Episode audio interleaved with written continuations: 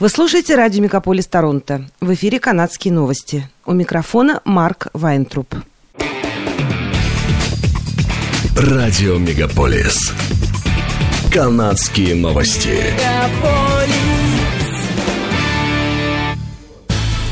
В эфире «Канадские новости». У микрофона Марк Вайнтруп.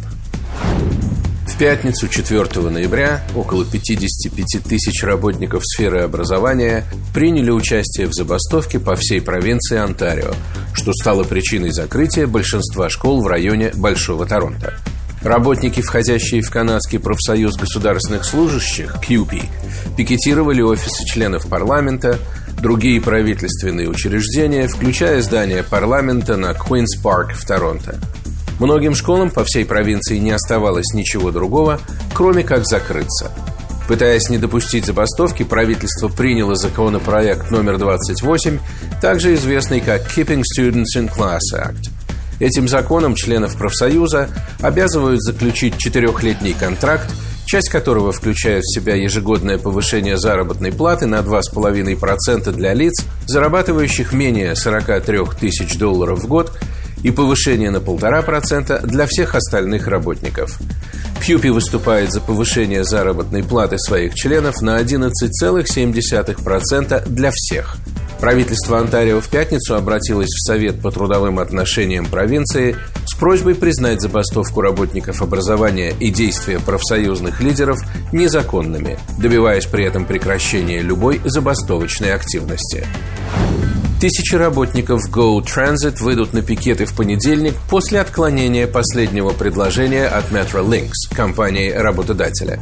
Объединенный транзитный союз ATU Local 1587, представляющий 2200 дежурных по станции, автобусных операторов, ремонтников, сотрудников службы безопасности на транспорте и офисный персонал, заявил, что 81% его членов проголосовали против предложения транспортного агентства и вместо этого согласились на забастовку. С июня у них нет контракта. Несмотря на то, что транспортное агентство и профсоюз встретились за несколько месяцев до истечения срока действия соглашения, сторонам не удалось заключить новую сделку, в результате чего в августе члены профсоюза проголосовали за забастовку.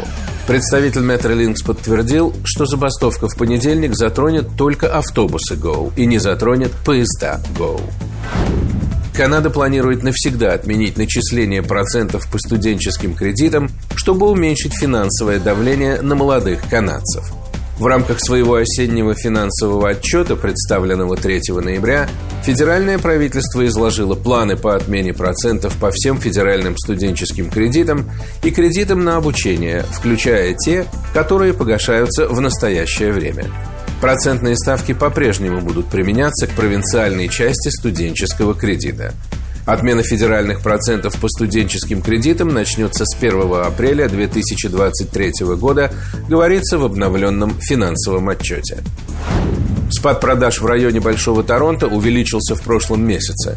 Число сделок сократилось вдвое по сравнению с годом ранее, а количество новых объявлений упало до уровня, не наблюдавшегося более 10 лет, сообщает региональный совет по недвижимости Торонто. Продолжающееся охлаждение некогда перегретого рынка проявилось в октябрьских продажах, которые снизились на 49%.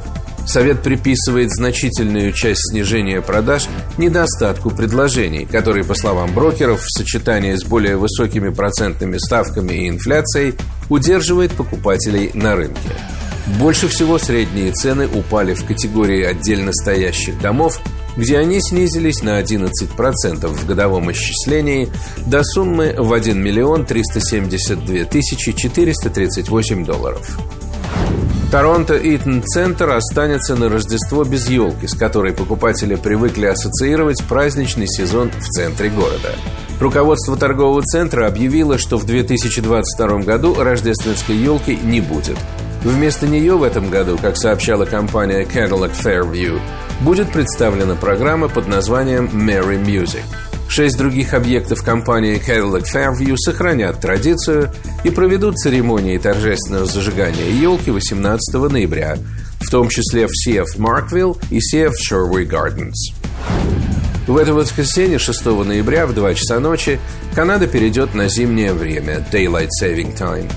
Канадцам предстоит перевести стрелки на час назад, утром в воскресенье или вечером в субботу, чтобы проснуться уже по новому времени – Стоит добавить, что немало гаджетов, таких как мобильные телефоны, планшеты, ноутбуки и прочее, переводят часы автоматически.